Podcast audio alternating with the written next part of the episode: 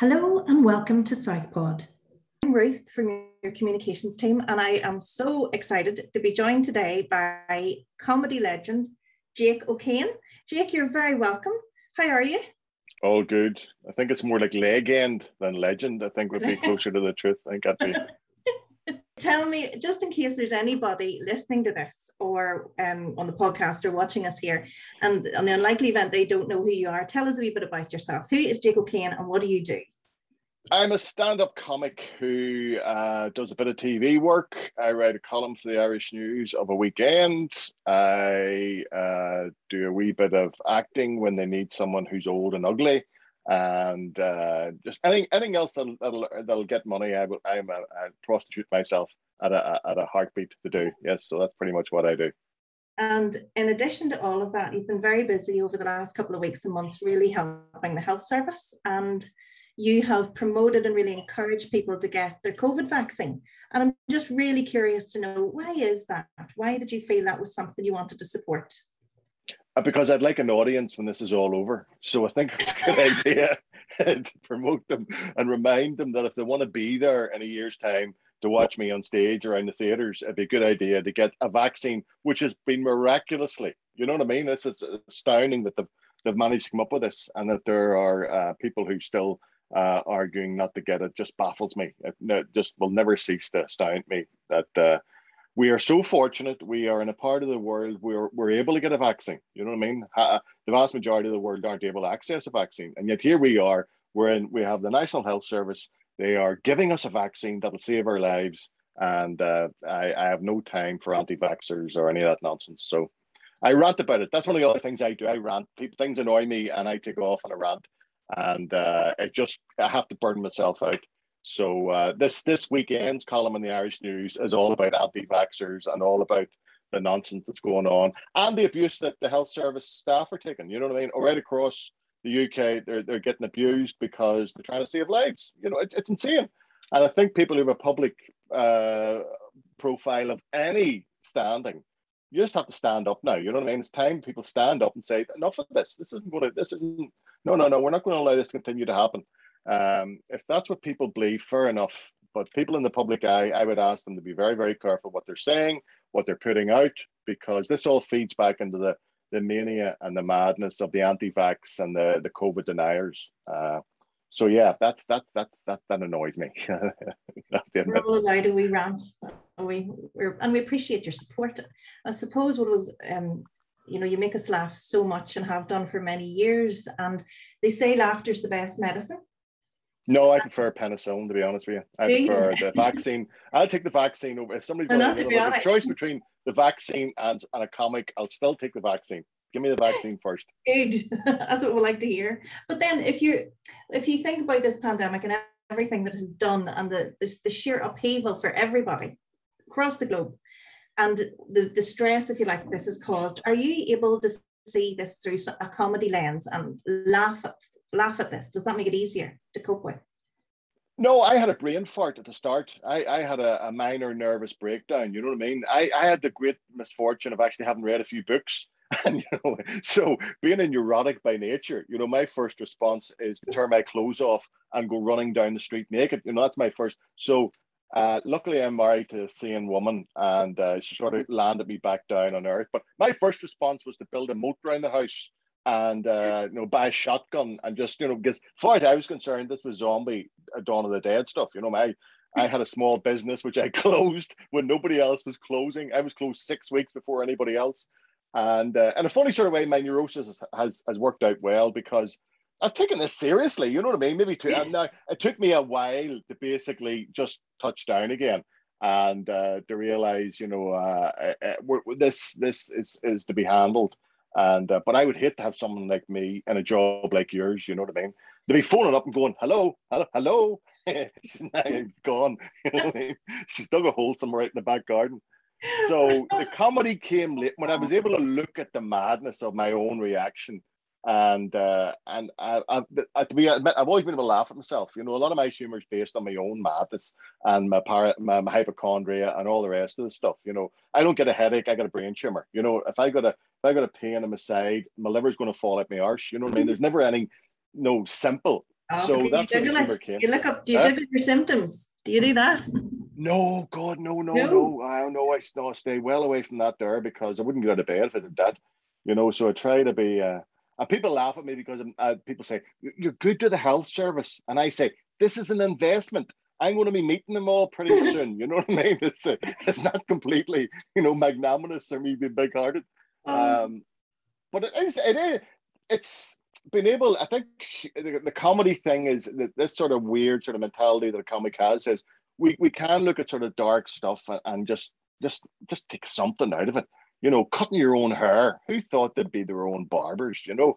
And and I I don't have much, but it annoyed me, and I decided to cut my own hair in the middle of this. And the wife filmed that, and uh, never cut your hair with a pair with beard trimmers. You know, it does not work, especially when your wife doesn't want you to cut your hair and won't help you cut the back of your head. You know what I mean? And you have to go up to the bathroom and do the two mirror thing, and you're you're going the wrong way, and you lose an ear all this you know it's oh, um, I am here i'm loving your bookcase behind you for your at least especially for your zoom calls i'm sure you've read every one of those have you that's a green screen is it no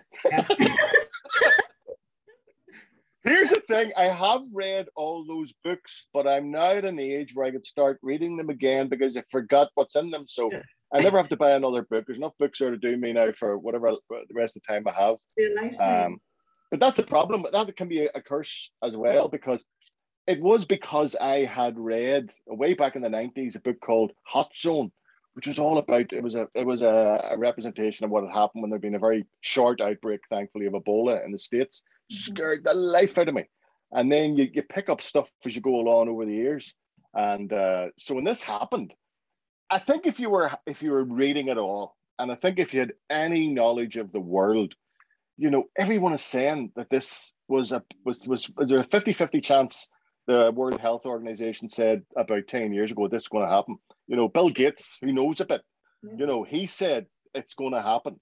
And I love the lunacy of humanity that people are now saying that, you know, it's all Bill Gates. He's, th- this vaccine, they're putting a tracer into you so Bill Gates can these are people who their own wives don't care where they are. Do you know what I mean? Bill Gates doesn't care where they are. He doesn't want to trace you. Nobody wants to know where you are. You know, so it's this is what gets me. This is what I love how you're out of your jammies, or is it jimmies? I call them jimmies. but all through this you had Jake and Jimmy's on social. At a couple, I just see the editing involved. I've done a few of those, uh, uh, but uh, I think everybody, most people, like right now I'm naked from the waist down, you know, just the fidgeties. You know, listen, most people most people are sitting, you know, doing these things and they've got their jammies on, they're doing whatever. And they make the terrible mistake. Some of them make a terrible of standing up halfway through and then people, oh, oh, turn the camera off. Somebody turn the camera off.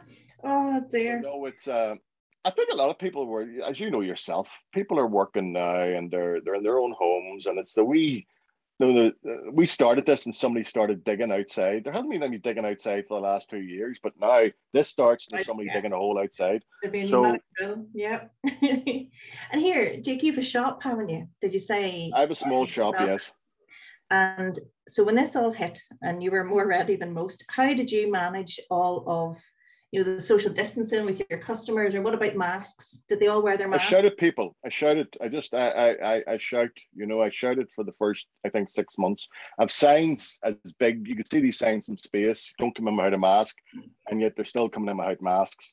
And i'm saying you, you can't come no it's all right i've got a yeah i've got a lanyard i've got a lanyard i'm exempt i don't care I, you still can go outside uh, eventually, people got used to wearing the masks, uh, but occasionally you get people coming in saying, and there are legitimate people who, and I, and this thing killed me. I know one old man who is crippled with asthma, and he's still in wearing a mask. And as his explanation was, "I'm only in for two minutes, son." And yet you get other people, and they think because there's one guy come in, he says, "I've got asthma and emphysema," and I said, "You should be home in one of them wee plastic domes. You shouldn't be out. You shouldn't be what. Go away and get, you know." Uh, but the classic was one young fella walked in, no mask, and I says, "Put your mask on." And he says, "Jake, I can't wear a mask." And I says, "What? What? Asthma? What? What? Emphysema? What's the story?" And he says, "No, I've only got one ear." And I'd forgot he'd got his ear bit off. Right? he only got one. I, I had to go fair enough, son. That that is one excuse I cannot argue. For, you get a buy ball. We'd and I said to the wife later, she was saying to me, How did you forget a guy had got one ear? And I said, It's North Belfast. Half of the guys in North Belfast have only got one ear. It's not a, it's not it's not that unusual a thing.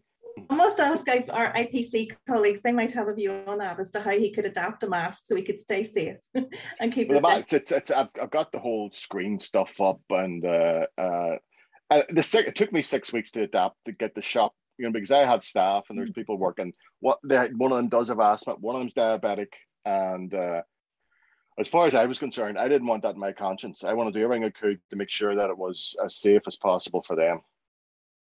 What about the old hand hygiene? Have you got the alcohol hand rub and everything in the store? Or? I, I got to the stage I was afraid somebody might light a match. somebody if somebody had lit a match within two feet of me, I'd have been calling the fire. But no people are walking by, You go, Are you drinking? Are you are you drinking? Are you? So, yeah, yeah. But here's I was doing all that before the pandemic. I'm I'm such a neurotic. I was, you know, I love that. I love the smell of that dial alcohol in your hands. Yeah, can't beat it. It was made can't for beat it. Oh dear. Jake, see today, before I come on to you here, we are having still huge pressure, continuing pressure on all of our hospital beds. There's just so many patients coming in um, with COVID that we are having to care for. And, you know, I'm thinking maybe some of our staff are listening to this on a podcast or watching us now. They'll be having a wee break from that. And it's maybe the only break they get during a long, long shift in all of that PPE that you're talking about. What would you would you have a wee message for them? It must uh, we punters like us will never understand. We will never be able to comprehend what's happened over the last year. This is a war. The medical staff, our health workers have been in a war, nothing short of that. And uh, I'm sure a lot of them went through things that, you know, uh, it'll take a long time to deal with and come through and all the rest. But and when they see the news and they see idiots out marching, you know, against COVID regulations and against uh, what we're trying to do, it must be very disheartening. They are the minority. I think that the, our health board must remember they are the minority. They're not the majority. The majority of people are like me who respect and love you and encourages and are very appreciative of what you do. You know what I mean? And that's never going to change. You know what I mean? That other minority don't represent us, never will represent us. And you know, we're the people sitting in the casualty unit, and if some guy kicks off, I'm going to beat out of them before the security ever get to him. You know what I mean? see these people who are threatening medics. I hope to God I am anywhere near uh, when that ever tries to happen because they'll get to meet a medic and this is the reality of, of where we are. You know what I mean? They are we, we aren't taking for granted what you're going through. We aren't taking for granted what you're having to experience. We wish that you were paid more. We wish it was a fair world. And you know, all we can do is get our vaccines. Uh, try any of us who have a public profile to say, you know what I mean, encourage people to get the vaccine, to turn up, for young people to turn up. And the argument is, you know, I'm not going to get it, it's not going to affect me. It is. It will. You know what I mean? Because you could then maybe transmit it to somebody else. And this vaccine has no, it doesn't care who you are, what age you are, where you are. It's if you're a human being, it's dangerous. So that's that's the message: is not to lose hope, and uh, and and hopefully I'll see you in a year time talking nonsense on a stage somewhere, and uh, we'll begin to get back to some normality. But it'll take time. You know I mean? This is the other thing people are going to factor in. There's a knock-on effect to this if COVID beds, if nurses and staff are there dealing with COVID patients, that then means other patients aren't being treated, which would, who will have to be treated. So this tsunami, this wave will take some time, you know, to come down. Jake, thank you so much. I know pleasure. all of my colleagues are going to really appreciate you taking the time to say that, all of that, and, and to show your support to us. Thank you so pleasure. much. Pleasure, absolute pleasure. Nice talking to you. You too. Take care.